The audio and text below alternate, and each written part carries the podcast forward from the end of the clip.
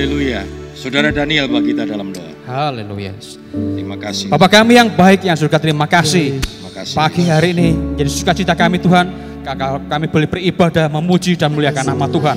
Bila setiap pujian sudah kami naikkan itu boleh memuliakan dan menyenangkan hati Tuhan. Terima kasih. Tuhan. Dan kalau sebentar kami akan mendengarkan firman-Mu. Urapi hati pikiran telinga roh kami. Supaya kami berdengar dengar akan firman-Mu kami boleh mengerti. Dan kami belajar melakukan firman-Mu. Hamba-Mu yang akan menyampaikan firman-Mu Tuhan juga urapi. Supaya apa yang keluar dari lidah bibirnya kuasa Tuhan yang bekerja. Kami siap mendengarkan firman-Mu di dalam nama yang indah Tuhan kami Yesus Kristus. Haleluya. Amin. Amin. Puji Tuhan. Silakan duduk. Selamat pagi. Selamat kita boleh kembali bertemu dalam kasih Tuhan Yesus Kristus. Bapak Ibu sudah diberkati pada pagi yang indah ini. Amin. Puji Tuhan ya. Nggak terasa kita sudah ada di penghujung bulan Maret sudah tiga bul- bulan ya kita memasuki tahun 2021 ya anak-anak praktis satu setengah tahun sekolah online saudara ya. Baru nanti diharapkan di bulan Juli mulai ibadah eh, mulai sekolah tatap muka ya. Walaupun masih dengan protokol kesehatan. Vaksin sudah mulai berjalan ya. Yang sudah divaksin jangan merasa aman kuat karena ketika vaksin pertama itu imun kita turun makanya diharapkan orang yang sudah vaksin jangan berpergian dulu ya jangan bervaksin terus reunian saudara ya lebih baik Jangan saudara, karena vaksin pertama itu imun kita turun. ya. Lalu vaksin yang kedua sekarang 28 hari. Kemarin kan 14 hari ya untuk yang yang 50 tahun sampai 59 ya dari yang usia-usia yang dianjurkan itu kalau lansia 24 28 hari. Tetapi sekarang semua 28 hari kenapa? Karena vaksin itu datangnya setiap eh, 28 hari. Jadi diharapkan kalau kita vaksin sekarang ini jatah vaksin kedua kita bisa dipakai untuk yang belum vaksin. Ya, nanti 28 hari baru kita akan divaksin untuk yang kedua. Ya, nanti setelah vaksinan kedua masih butuh 28 hari lagi baru imun itu kuat. Ya, makanya banyak yang kena setelah divaksin wah mikirnya sudah aman langsung tulan langsung prokesnya tidak dijalankan sehingga akhirnya dia terkena ya kalau kena covid lagi yang sudah divaksin kena covid itu enam bulan kemudian harus diulang ya harus diulang. Ulang lagi vaksin yang pertama. Ya bapak ibu saudara khususnya yang lansia lansia sudah mulai banyak divaksin bapak itu tetap jaga protokol kesehatan. Ya jaga protokol kesehatan. Ya saya harus sampaikan ini karena pemuka agama harus selalu mengingatkan tentang vaksin. Dan yang kedua jangan takut. Ya 24 Maret kemarin saya sama istri divaksin saudara ya saya waktu itu nggawa mobil dewe ya. Sebenarnya ada rombongan dari dari Polres tapi kami harus ada urusan ke Semarang dulu mbak mobil dewe saya rada takut-takut juga ya karena kan eh, efeknya katanya ngantuk. Waduh nek mobil dewe ngantuk piye ya pegel. Lalu efek yang ketiga itu enak sudah luwe katanya. Ya itu lapar. Saya punya karyawan dari eh, om saya waktu habis divaksin dia ngomong sama saya Pak Agus, saya baru divaksin kok luwe ya katanya. Soalnya pengen luwe, alah gue ora divaksin luwe terus saya bilang benar divaksin. Tapi katanya memang banyak yang divaksin itu lapar sudah ya, lapar ya. Indomie habis di rumah sego biasanya sak liter dari rong liter ya, nggak apa-apa sudah ya untuk meningkatkan imun. Puji Tuhan. Langsung saja kita bersama-sama menikmati firman Tuhan. Tema firman Tuhan kita pada pagi yang indah ini ibadah sejati ya. Mari kita sama-sama melihat dulu di dalam 1 Timotius 4 ayat 7 hingga yang ke-8. Mari kita sama-sama bangkit berdiri, kita akan membaca ayat ini bersama-sama ya. 1 Timotius 4 ayat 7 hingga yang ke-8. Kita akan baca bersama-sama. Demikian firman Tuhan. Dua, tiga. Tetapi jauhilah takayul dan dongeng nenek-nenek tua, latihlah dirimu beribadah. Latihan badani terbatas gunanya, tetapi ibadah itu berguna dalam segala hal, karena mengandung janji baik untuk hidup ini maupun untuk hidup yang akan datang. Ayat 9. Perkataan ini benar dan patut diterima sepenuhnya. Puji Tuhan, silakan duduk. Firman Tuhan mengajarkan kepada kita yang namanya ibadah itu perlu dilatih. Kenapa perlu dilatih? Ya, supaya kita betul-betul menjadikan ibadah itu sesuatu yang berguna. Dikatakan latihan badani itu terbatas gunanya ya bukan berarti nggak ada gunanya sudah ada berkata oh latih apa olahraga ra penting sih penting kan uh, badani ra penting sih penting rohani salah sudah Alkitab berkata latihan badani terbatas gunanya artinya ada gunanya tetapi terbatas tidak akan memenuhi hidupmu. Jangan berpikir nak sudah senang olahraga orang mungkin cepat mati. Siapa yang bilang? Belum tentu sudah karena mati dan hidup itu urusan Tuhan. Ya, saya punya teman saudara, wah senangnya apa itu renang sudah ya, wah renang, renang sudah cukup cukup apa namanya panjang ya, senangnya olahraga sudah. Tapi tahu-tahu kena satu penyakit. Ya, ada orang gini, senang olahraga kok kena penyakit ya sudah. Loh, saudara jangan tak jangan lupa saudara, hidup dan mati urusan Tuhan. Lalu jangan pernah berpikir saudara kita ini langsung kuat. Saya pernah di, diingatkan Tuhan, kalau Bapak Saudara masih ingat mungkin 5-6 tahun yang lalu ya. Ketika saya sudah memulai proses uh, hidup uh, apa namanya uh, apa uh, saya, saya selalu berkata menata hidup saudara ya mulai menata pola hidup pola makan gitu ya dan saya mulai merasa tubuh saya semakin fit semakin kuat saudara ya Nah saya sepertinya pada waktu itu sedikit membanggakan itu sudah ya. Karena ketika jemaat teman tanya, waduh bagus kok kurusan ini kita fit ya. Teman-teman sampai mereka juga tanya, wah lupa sudah ya bahwa bukan itu ya. Kalau bagus masih ingat, saya pelayanan selalu kalau Natal kan dari mulai awal Desember sampai awal awal Januari kan penuh ya dan waktu itu juga penuh dan terakhir pelayanan saya adalah melayani gereja-gereja se Pekalongan. Ya, saya diminta khotbah Natal untuk seluruh gereja-gereja di Pekalongan. Itu pelayanan terakhir saya. Saya ngajak Kak, oh, Kak Maksi pada waktu itu, yuk ngancani ya. Karena belum ada tol sudah ya. Waduh, rasanya fit sudah ya. Nah, lalu saya sempat bilang sama istri saya begini, nih besok saya pulangi siangan ya.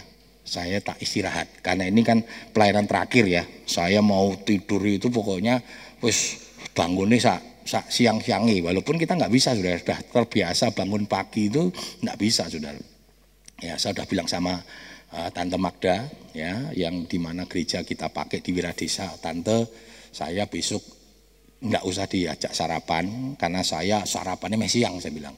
Saya mau istirahat besok siang baru pulang. Wis usah mau urusi pokoknya besok saya juga nggak pamit langsung pulang. Ya saya tidur itu rada ndak enak saudara. Badan saya nggak enak. Kamak tuh sampai bingung saya. Saya tuh biasanya kalau tidur paling seneng AC yang dingin. Jadi banyak teman-teman yang naik tidur baik sama saya stres sudah ya. Wah aku mau baik Pak Agus katanya.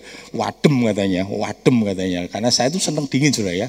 Saya masih apa pakai AC dingin. Nah ini saya tuh AC kok rasanya badan kedinginan sudah. Saya saya besarkan, besarkan sampai saya matikan saudara.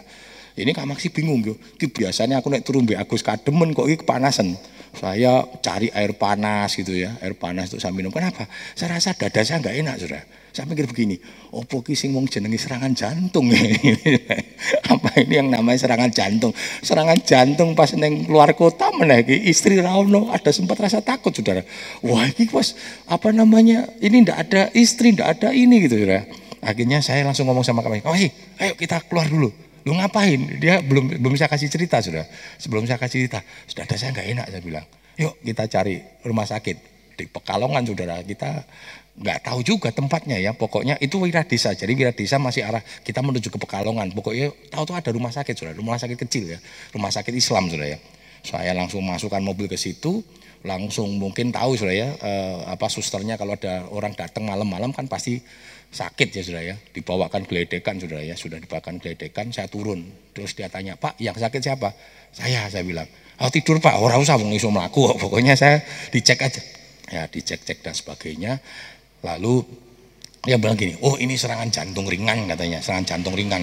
Dah gitu tok, loh lah tahunnya dari mana saya bilang ya, saya bilang begini, suster ada nggak lab di sini? Ada, tolong cek gula sama cek kolesterol saya, ya cek gula sama kolesterol saya.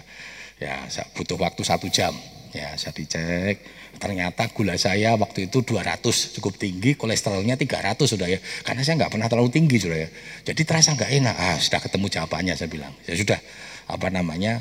uh, saya dikasih obat aja ya saya dikasih obat saja dan puji Tuhan saudara dan setelah itu apa namanya saya pagi-pagi langsung pulang ya jadi waktu itu jam 3 pulang saya berpikir begini ya kalau pulang siang rame ya kalau pagi-pagi kan sepi ya karena belum ada tol sudah. Saya pulang istri saya kaget karena jam 6 saya sudah sampai di rumah lu katanya kok mau pulang sudah. Nah saudara latihan badan itu seperti Tuhan ajar begini. Kamu tuh ngandalkan latihan apa, apa menata hidup, menata hidup bagus ya. Bukan tapi bukan itu yang utama tetapi yang utama adalah andalkan Tuhan amin. Makanya saya senang pemerintah ini untuk menghadapi pandemi ini dikatakan iman imun aman jadi iman dulu sudah percaya dulu sama Tuhan. Banyak orang kena pandemi wah jaga betul sudah prokesnya dijaga rawani metu neng omah terus. Neng stres. Orang loro pandemi loro stres sudah kenapa? Karena ketakutan. Ya kita, karena ketakutan, jangan takut menghadapi pandemi ini. Kita punya kita punya Tuhan yang dahsyat, punya Tuhan yang hebat, tetapi harus tetap aman. Ya, imun dijaga, ya, imunnya dijaga melalui kesehat, sehat, DD sudah ya, karena DD itu untuk vitamin D-nya, ya, untuk untuk apa namanya eh, sinar mataharinya. Walaupun kalau sudah usia seperti kita-kita yang usia 40 tahun ke atas itu sudah tidak terlalu efek. Makanya Bapak Saudara harus minum vitamin D kan gitu sudah ya. Vitamin D walaupun tetap DD ya bagus sudah ya. DD. Engko gosong ibu-ibu kan tidak mau DD sudah. Engko flek metu kabeh. Nah, harus sudah luar biasa sudah ya. Jadi yang ketiga adalah aman. Aman 5 M.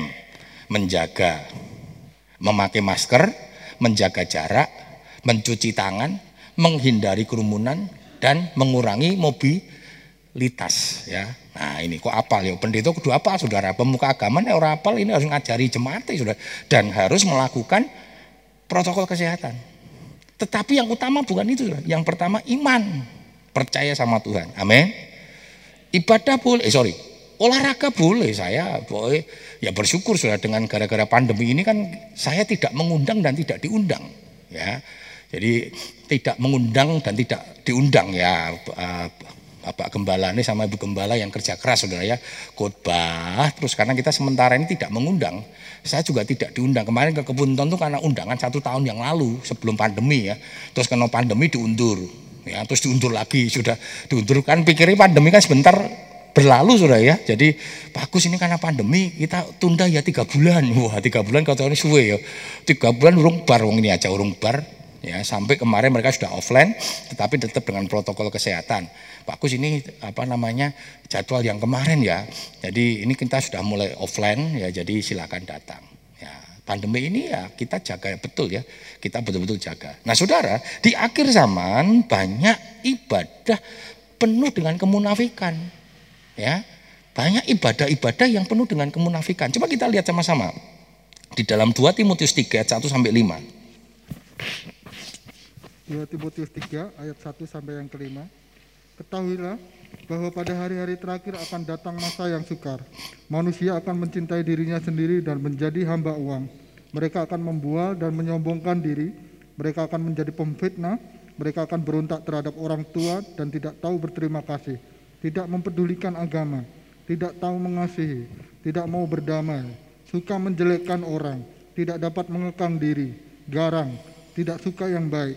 Suka mengkhianat. Tidak berpikir panjang berlagak tahu, lebih menuruti hawa nafsu daripada menuruti Allah.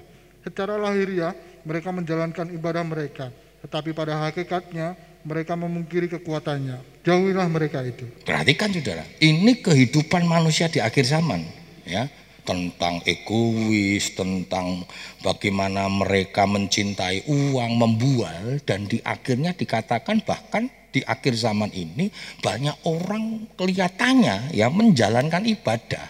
Tetapi pada hakikatnya memungkiri mereka memungkiri kekuatan ibadah itu. Ibadah hanya sebuah rutinitas. Ibadah hanya sebuah ritual saja. Padahal ibadah itu nanti kalau kita lihat sama-sama sudah ya kita akan lihat sama-sama ibadah itu luar biasa nah firman Tuhan katakan jauhilah mereka itu. Nah saudara kita akan melihat bersama-sama ibadah yang sejati itu apa saudara? Ibadah yang sejati adalah sikap kita hormat dan kasih kepada Tuhan. Ya, coba kita lihat sama-sama di dalam Ibrani 12 ayat 28. Ibrani 12 ayat yang ke-28. Jadi, karena kita menerima kerajaan yang tidak tergoncangkan, marilah kita mengucap syukur dan beribadah kepada Allah menurut cara yang berkenan kepadanya dengan hormat dan takut. Nah, saudara, kata e, ibadah di sini menggunakan kata latrio. Latrio itu ya nanti berkembang menjadi liturgia, liturgi. Nah, artinya apa Saudara? Sikap tunduk serta sikap tunduk serta uh, apa namanya? Maaf ini tidak kelihatan saya. Bisa dimunculkan ya. Sikap tunduk serta mencium tangan ya, sikap tunduk mencium tangan tanda hormat dan kasih yakni sikap hormat dan kasih yang ditunjukkan seorang hamba dengan menyembah dan melayani Tuhan. Jadi latrio itu adalah hubungan sikap hormat seorang hamba kepada tuannya sikap hormat seorang hamba kepada tuannya. Jadi ada hormat dan takut. Kenapa? Hamba ini nggak bisa dia melawan tuannya. Hamba di sini bicara hamba dalam konteks orang Romawi sudah. Karena hamba sebagai orang Romawi itu tidak punya kekuatan untuk melawan tuannya. Yang ada dia harus hormat. Lalu dia harus mengasihi sudah. Kenapa? Kalau dia tidak mengasihi stres, betul nggak sudah? Kalau dia tidak mengasihi tuannya, dia akan stres. Kalau dia ingin memberontak terus, dia nggak punya kesempatan untuk memberontak. Karena yang namanya hamba dalam konteks orang Romawi yang dikatakan dulos itu, dia tidak punya hak sama sekali. Kalau hamba sekarang kan enggak sudah ya, di kandani metu sudah ya. Waduh, banyak hamba-hamba tuh uh, apa uh, bos-bosnya yang juga wedi malah ya. Lu ada sudah, karena golek hamba sekarang kan sulit sudah ya. Mencari pembantu itu kan enggak gampang. Maka sekarang banyak agen. Agen itu ya nakal sudah. Ya, agen kan enggak dapat duit saudara kalau Eh, dia punya pembantu di, sudah ditempatkan di sana gitu terus di sana terus kan dia nggak dapat duit lagi. Karena dia dapat duit kalau dia jadi perantara. Makanya biasanya pembantu-pembantu gitu ya. Begitu lebaran pulang balik lagi ke agennya metu. Supaya agennya apa namanya bisa dapat uang perantara itu. Nah, tidak seperti itu. Jadi jangan pernah berpikir ketika kita bicara kata hamba. Hamba dalam dalam dalam Alkitab apalagi dalam perjanjian baru itu bu, jangan berpikir hamba yang sekarang yang punya ham hak asasi itu nggak ada. Sudah zaman dulu nggak ada hak asasi manusia. Hamba itu seperti seperti eh, apa barang yang dibeli oleh tuannya. Mau diapain mau dibunuh pun nggak masalah sudah.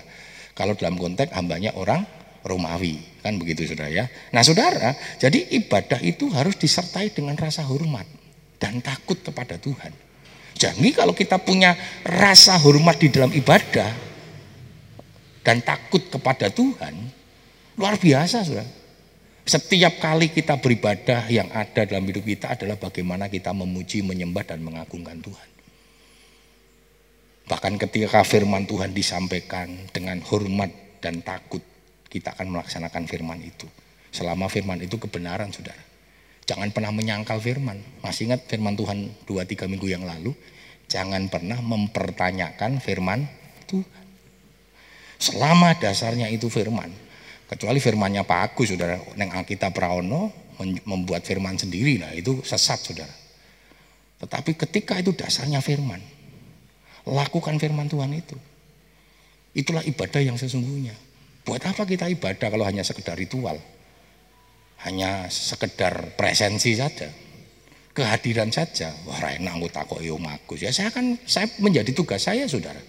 Ketika saudara tidak hadir, tidak datang, saya akan mencoba mempertanyakan itu.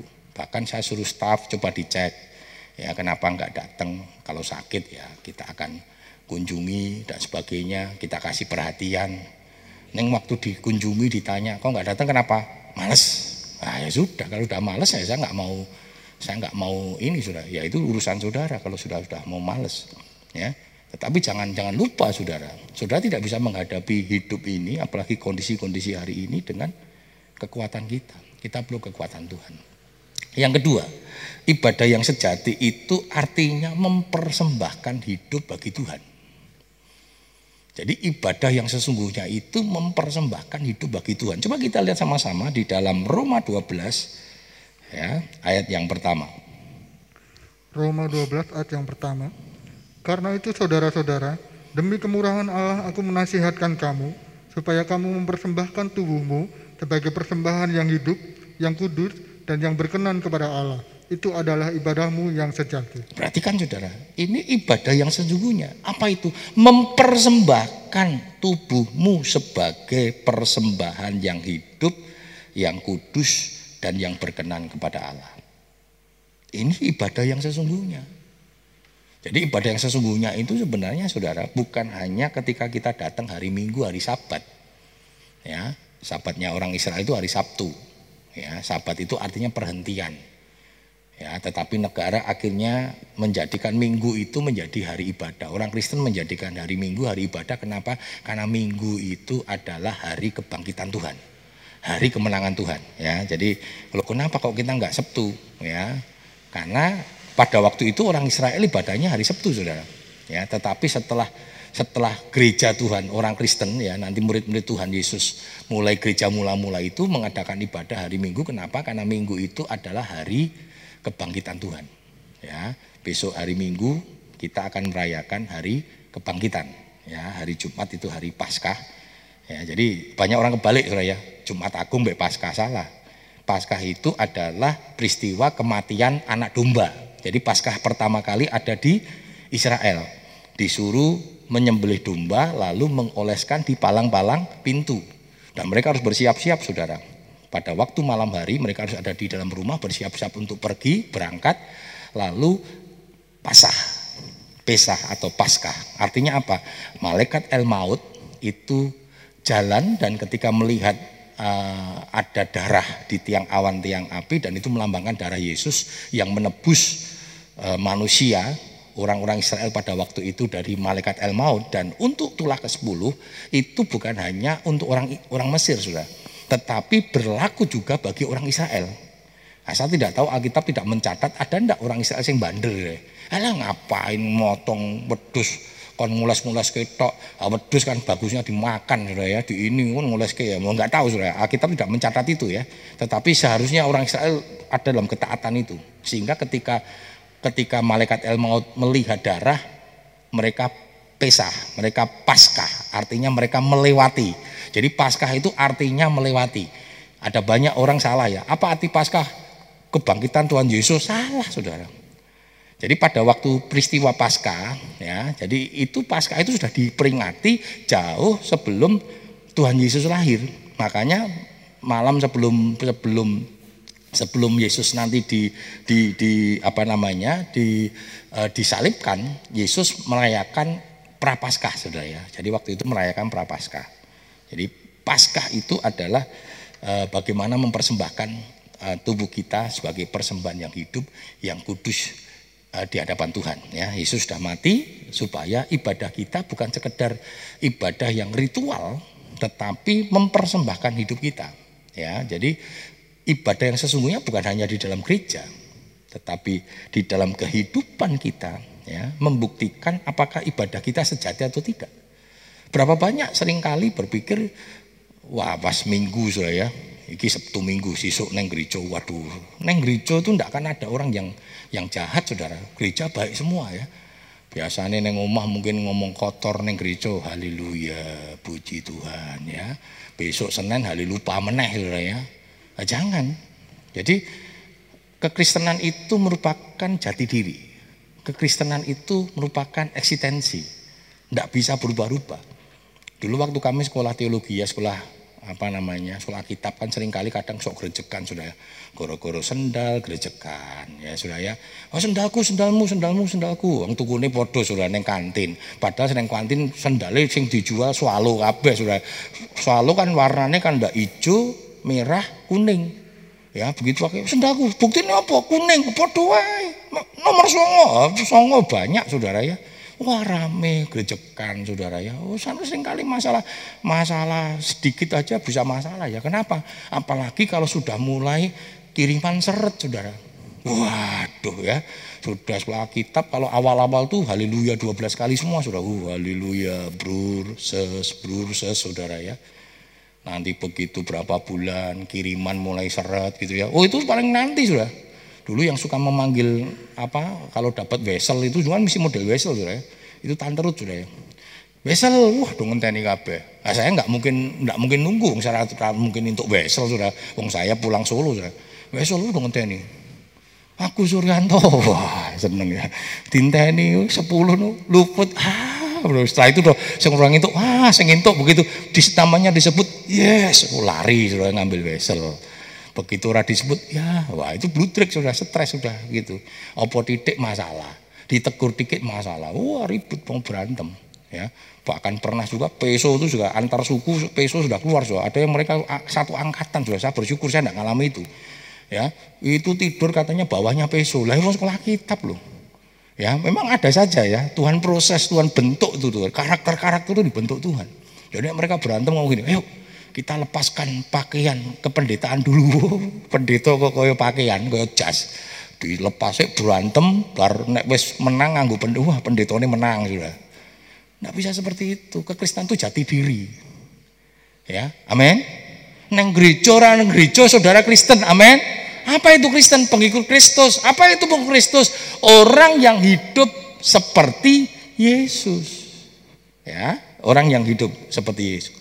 Saudara mempersembahkan hidup bagi Tuhan bukan sekedar ritual, tetapi kesungguhan hati. Coba kita lihat dalam Yesaya 1 ayat 11, 13 hingga 16. Tuhan pernah marah itu sama orang Israel tentang ritual agama. Yohanes 1 ayat 13 sampai 16. Jangan lagi membawa persembahanmu yang tidak sungguh, sebab baunya adalah kejijikan bagiku. Kalau kamu merayakan bulan baru dan sabat, atau mengadakan pertemuan-pertemuan, aku tidak tahan melihatnya, karena perayaanmu itu penuh kejahatan. Perayaan-perayaan bulan barumu dan pertemuan-pertemuanmu yang tetap aku benci melihatnya Semuanya itu menjadi beban bagiku. Aku telah payah menanggungnya. Apabila kamu menadahkan tanganmu untuk berdoa, aku akan memalingkan mukaku. Bahkan sekalipun kamu berkali-kali berdoa, aku tidak akan mendengarkannya, sebab tanganmu penuh dengan darah. Basuhlah, bersihkanlah dirimu, jauhkanlah perbuatan-perbuatanmu yang jahat dari depan mataku. Berhentilah berbuat jahat. Berarti kan saudara, ini pernyataan keras yang disampaikan Tuhan Orang Israel sudah sampai hari ini dia taat di dalam melaksanakan ritual ibadah. Makanya kenapa orang Israel itu hari ini walaupun kecil saudara, negaranya kuat. Saya pada waktu ke sana saudara, ya pada waktu ke Yerusalem pergi ke Bait Suci, ya Bait Sucinya orang Israel saudara. Lalu banyak imam-imamnya saudara, wah imam-imamnya keren-keren saudara pakai pakaian imam-imam walaupun tidak seperti di Alkitab pakai tumim turim itu sudah nggak ada. Ya, lalu kayak saya ngomong begini, Pak, itu kelihatannya begitu yo kerjone mengneng apa? Neng bait Allah, baca firman gitu sudah ya, baca firman dan sebagainya. Nanti kalau lihat kita, wuh semakin kenceng sudah. Ternyata benar sudah. Itu pada waktu seperti Tuhan Yesus marah ya. Hei orang Farisi, orang Saduki, kenapa mereka beribadah di tengah-tengah jalan? Orang Israel itu ibadahnya lima waktu sama sudah. Jadi ibadah lima waktu itu bukan ibadahnya orang Islam, orang-orang Timur Tengah sudah. Mereka lima waktu. Jadi mereka sengaja sudah kalau wayah ibadah ya mau jam ibadah mereka sengaja jalan-jalan di pasar, jalan-jalan di pinggir jalan sudah. Tujuannya apa? Begitu pas ibadah langsung sembahyang sudah. Ganti lihat orang, wih taat ibadah. Padahal enggak sengaja sudah mau ibadah malah keluyuran. Jadi supaya pas jam ibadah kita itu tenanan sudah ya. Waduh ini ibadahnya luar biasa. Dan itu ternyata masih sudah. Mereka lakukan. Nah, terus saya bilang ini tapi ini kaya pak. Wah mobilnya tuh hebat sekali. Kekayaannya luar biasa. Saya bilang loh kok iso. Lah itu orang-orang Israel yang di luar itu bayar perpuluhan ke Israel sudah. Padahal sudah tahu orang-orang Yahudi di luar Israel itu suge-suge saudara. Kaya-kaya termasuk Donald Trump itu ada unsur Yahudi sudah. Orang-orang kaya di dunia itu orang-orang Yahudi dan mereka taat membayar perpuluhan. Kirim kene ke Israel sudah. Makanya jangan heran Israel itu kecil tapi waduh kekayaannya hebat dan pinter memang saudara. Dan pinter. Mereka ritualnya hebat tapi Tuhan marah. Dia berkata aku muak dengan korban bakaranmu, dengan korban-korbanmu, perayaan-perayaan hari rayamu yang kau lakukan, aku muak. Kenapa? Mereka melakukan hanya sebuah kewajiban. Dikatakan tanganmu penuh darah. Hidupmu tidak mempersembahkan yang Tuhan mau sebenarnya mempersembahkan hidupmu itu. Waduh, kebetulan nek ngono ya wis kita hidup kudus tok wae, rasa kurban lo salah Saudara, bukan itu. Orang kalau hidupnya kudus pasti dia berkorban untuk Tuhan, berkorban sesuai dengan kekuatannya masing-masing. Ya, kekuatannya masing-masing. Makanya di Israel itu ada standar standar untuk mempersembahkan sudah orang miskin itu tekukur sama merpati. Orang sedang itu domba atau kambing. Ya, orang kaya lembu sapi. Jadi Tuhan juga tahu memberikan bebannya itu sesuai dengan kemampuan mereka. Tapi bukan itu yang utama. Yang utama adalah hatimu engkau mengasihi Tuhan. Ketika engkau berkorban, berkorbanlah karena engkau mengasihi Tuhan. Ketika engkau ibadah, beribadahlah karena engkau mengasihi Tuhan, bukan karena kewajiban. Bukan hanya sekedar ritual, bukan. Tetapi karena engkau mengasihi Tuhan. Yang ketiga, ibadah sejati itu adalah di dalam ibadah itu ada ikatan saling mengasihi, ya. Ikatan saling mengasihi. Coba kita lihat sama-sama dalam Ibrani 10 ayat 24 hingga 25. Ibrani 10 ayat 24 dan 25. Dan marilah kita saling memperhatikan supaya kita saling mendorong dalam kasih dan dalam pekerjaan baik. Janganlah kita menjauhkan diri dari pertemuan-pertemuan ibadah kita, seperti dibiasakan oleh beberapa orang. Tetapi marilah kita saling menasihati dan semakin giat melakukannya menjelang hari Tuhan yang mendekat. Iya. Dikatakan jangan kita meninggalkan ibadah-ibadah, pertemuan-pertemuan ibadah dikatakan ya. Supaya apa? Supaya kita bisa saling menasehati. Dalam ibadah ini kita bisa saling menasehati. Firman Tuhan itu salah satunya adalah nasihat. Ya, nanti kalau kita membaca dalam 2 Timotius 3:16 tentang firman Tuhan itu.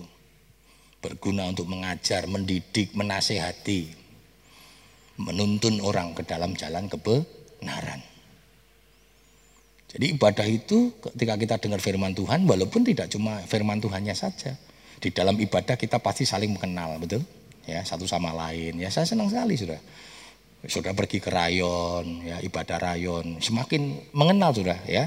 Nanti kalau pandemi sudah berlangsung, rayon kita akan mulai lagi dan kita akan semakin gerakan saudara. Ya, saudara bisa ibadah ke rayon karena dengan ibadah ke rayon itu satu semakin mengenal ya, makin mengenal dekat. Saya bisa mengenal bapak saudara itu kalau ibadah datang ke rayon ya, karena ada waktu untuk kita bercengkrama, bisa mengenal lebih dekat lagi. Kalau ibadah gini kan hanya apalagi pandemi saudara. Wes dulu sing salaman itu orang meng, selesai saudara ya. Jadi kita tidak punya waktu mau ngobrol ah, jaga jarak katanya saudara ya. Kecuali memang ada ada ada hal-hal yang penting untuk konseling ya gembalanya akan menerima konseling walaupun nganggu masker kan gitu ya. Orang enak tenan sudah ya ngobrol nganggo masker. Oh, apa oh. kalau ngomong oh, apa?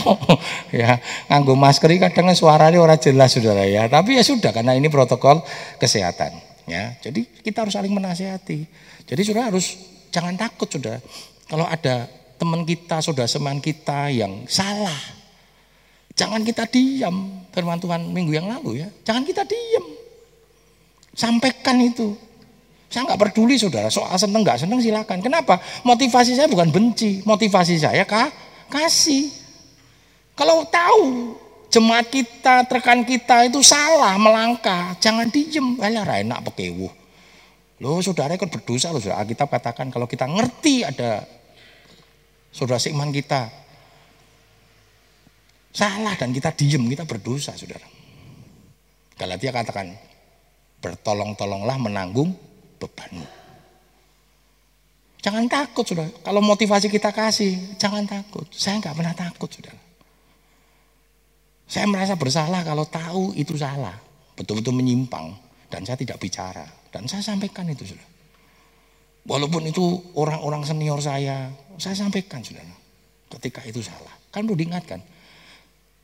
Termasuk saya, kalau saya salah diingatkan, saya bersyukur. Kenapa Daud itu? Berkenan di hati Tuhan. Bukan karena Daud tidak banyak dosanya, sudah. Tapi ketika Daud jatuh dalam dosa, Daud diingatkan, dia bertobat. Dia bertobat, saudara. Dia dengar firman Tuhan, diingatkan. Bahkan yang mengingatkan Daud ini kan bukan nabi besar, bukan Samuel, nabi kecil.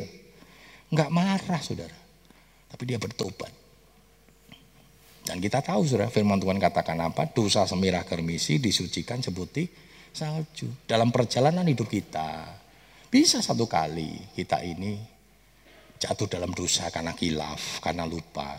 ya Tuhan ampuni. Tapi jangan hidup dalam dosa. Kalau hidup dalam dosa, pikirannya dosa, selalu yang dirancangkan itu dosa. Bukan seperti itu. Makanya apa yang dikatakan Tuhan dalam kisah para rasul sudah?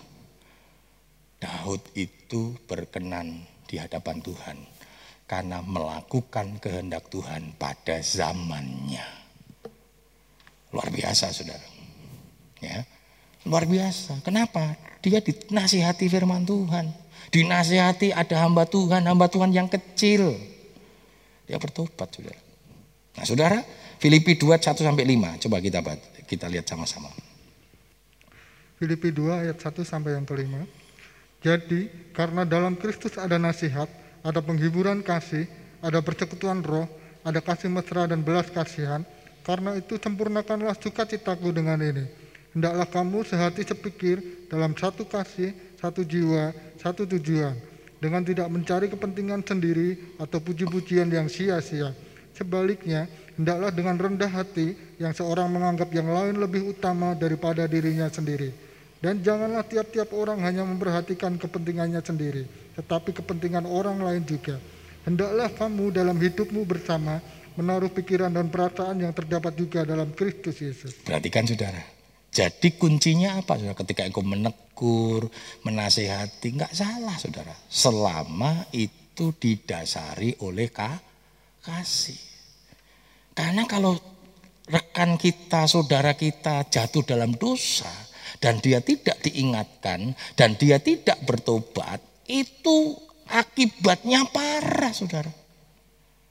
Akibatnya parah. Berapa banyak sering kali kita melihat rekan kita, saudara siman kita jatuh dalam dosa dan harus menanggung konsekuensi dosa. Lalu kita membicarakannya. Bukan bagaimana menolong. Eh, ngetira, gue lu. Jangan, saudara. Firman Tuhan yang saya sampaikan, benci dosanya, jangan benci oh orangnya. Kita berusaha semaksimal mungkin bagaimana orang ini bisa ngerti firman dulu. Soal dia sudah ngerti firman dan dia mau bertobat puji Tuhan, nggak mau pun kita nggak salah. Saya pernah sampaikan saudara. Sampai orang katakan, ojo loh, aku naik nesu loh. Nesu ya enggak apa-apa. Yang penting saya dengan tulus. Saya sampaikan, ya ya efeknya saya tidak disenangi. Dia benci sama saya nggak apa-apa. Tetapi saya kan tidak pernah membenci beliau. Tidak pernah membenci rekan-rekan saya. Dan rekan-rekan saya tahu itu saudara. Apalagi yang deket-deket ya. Saya bilang eh gini loh jangan begitu saya bilang. Saya tegur saudara. Tapi saya andai kata salah pun saya bilang sama mereka tegur saya. Ojo aku berbuat salah kalian diem. Berarti kalian itu rasa yang baik saya saya bilang kita saling menasehati, kan dikatakan saling menasehati. Saling mengingatkan, tapi dasarnya kasih. Amin. Amin. Jangan takut saudara. Yang dinasehati yojo ya nesu. Kalau dasarnya firman. Ngapa kau ingin melu urusanku? Wah saudara. Tapi andai kata saudara menasihati orang itu seperti itu. Enggak apa-apa. Kendel kemawon. Sudah tenang-tenang saja. Tugas kita sudah selesai. Mengingatkan kan. Soal mereka mau bertobat, tidak mau bertobat, ya sudah. Itu kembali ke pilihan. Tetapi tugas kita adalah menasihati. Dan ketika engkau dinasehati, ya terima introspeksi, koreksi di diri. Kalau benar, ya bertobat, minta ampun. Bahkan terima kasih kita dikoreksi. Ya memang ada yang koreksi itu memang cari kesalahan ada juga. Ya enggak apa-apa sudah. Kalau memang kita salah, kita dikoreksi kan nggak masalah, betul nggak? Malah bersyukur, berarti Tuhan pakai orang itu mengingatkan kita, seperti Daud kan. Bersyukur diingatkan, kalau nggak diingatkan, waduh hancur hidupnya. Dan dia tidak akan pernah, Tuhan berkata, di dalam kisah itu berkata Tuhan itu melakukan kehendak Tuhan pada zam zamannya. Ya, ada tiga ibadah yang perlu kita perhatikan. Yang pertama, ibadah harus disertai dengan hormat dan takut kepada Tuhan, hormat dan kasih kepada Tuhan. Ibadah itu mempersembahkan tubuh sebagai persembahan yang hidup kepada Tuhan. Dan yang ketiga, ibadah itu ialah ikatan saling mengasihi. Kita ini saudara-saudara seiman. Kita diikat oleh kasih Tuhan. Dan kita harus saling membangun. Itu yang dikatakan di dalam gereja mula-mula di kisah. Ketika gereja itu pertama kali berdiri, saudara ya. Mulai, mulai mereka saling berkumpul, sehati dikatakan. Mereka berbagi. Ya, gereja kita kan apa namanya 3M sudah ya bersih 3M BBM bersaksi apalagi berdoa memberkati dan memberkati kita sudah kerjakan kita sudah lakukan ya kita ada tim misi yang terus bergerak saudara untuk memberkati juga ada majelis bidang sosial yang memperhatikan jemaat-jemaat yang kira-kira perlu per perhatian dan kita lakukan karena kita mengasihi Tuhan. Amin. Bukan karena kebanggaan diri sendiri, bukan karena kemegahan, tetapi itu semua karena nama Tuhan. Bapak Prodo bagi kita dalam doa. Syukur kepada Tuhan. Haleluya. Pagi hari ini kami boleh mendengar firman-Mu Tuhan. Amin. Yes. Jadikan kami anak-anak Tuhan yang taat dan setia kepada Tuhan. Haleluya. Ajarlah kami melakukan firman-Mu dalam hidup kami Tuhan. Ya, Mari Tuhan, dengan kemampuan kami, kami tak akan pernah bisa. Karena itu, Yesus kami minta pertolongan kuat kuasa Roh Kudus untuk terus menjaga hidup kami terus berkenan di hadapan Tuhan. Terima kasih Bapak. Terima kasih. Terima kasih Tuhan Yesus. Terima kasih Allah Roh Kudus. Kami sudah mendengarkan firman Tuhan pagi hari ini dan kami pulang dengan kekuatan yang baru. Kami pulang dengan eh, sukacita yang baru yang Tuhan sudah limpahkan dalam hidup kami. Memberkati hambamu yang sudah menyampaikan kebenaran firman Tuhan. Memberkati kami semua yang sudah terima kebenaran firman Tuhan. Terima kasih Bapak, terima kasih Tuhan Yesus. Kami kembalikan segala pujian, hormat kemuliaan hanya bagi nama Tuhan Yesus Kristus. Haleluya. Haleluya. Amin. Amin.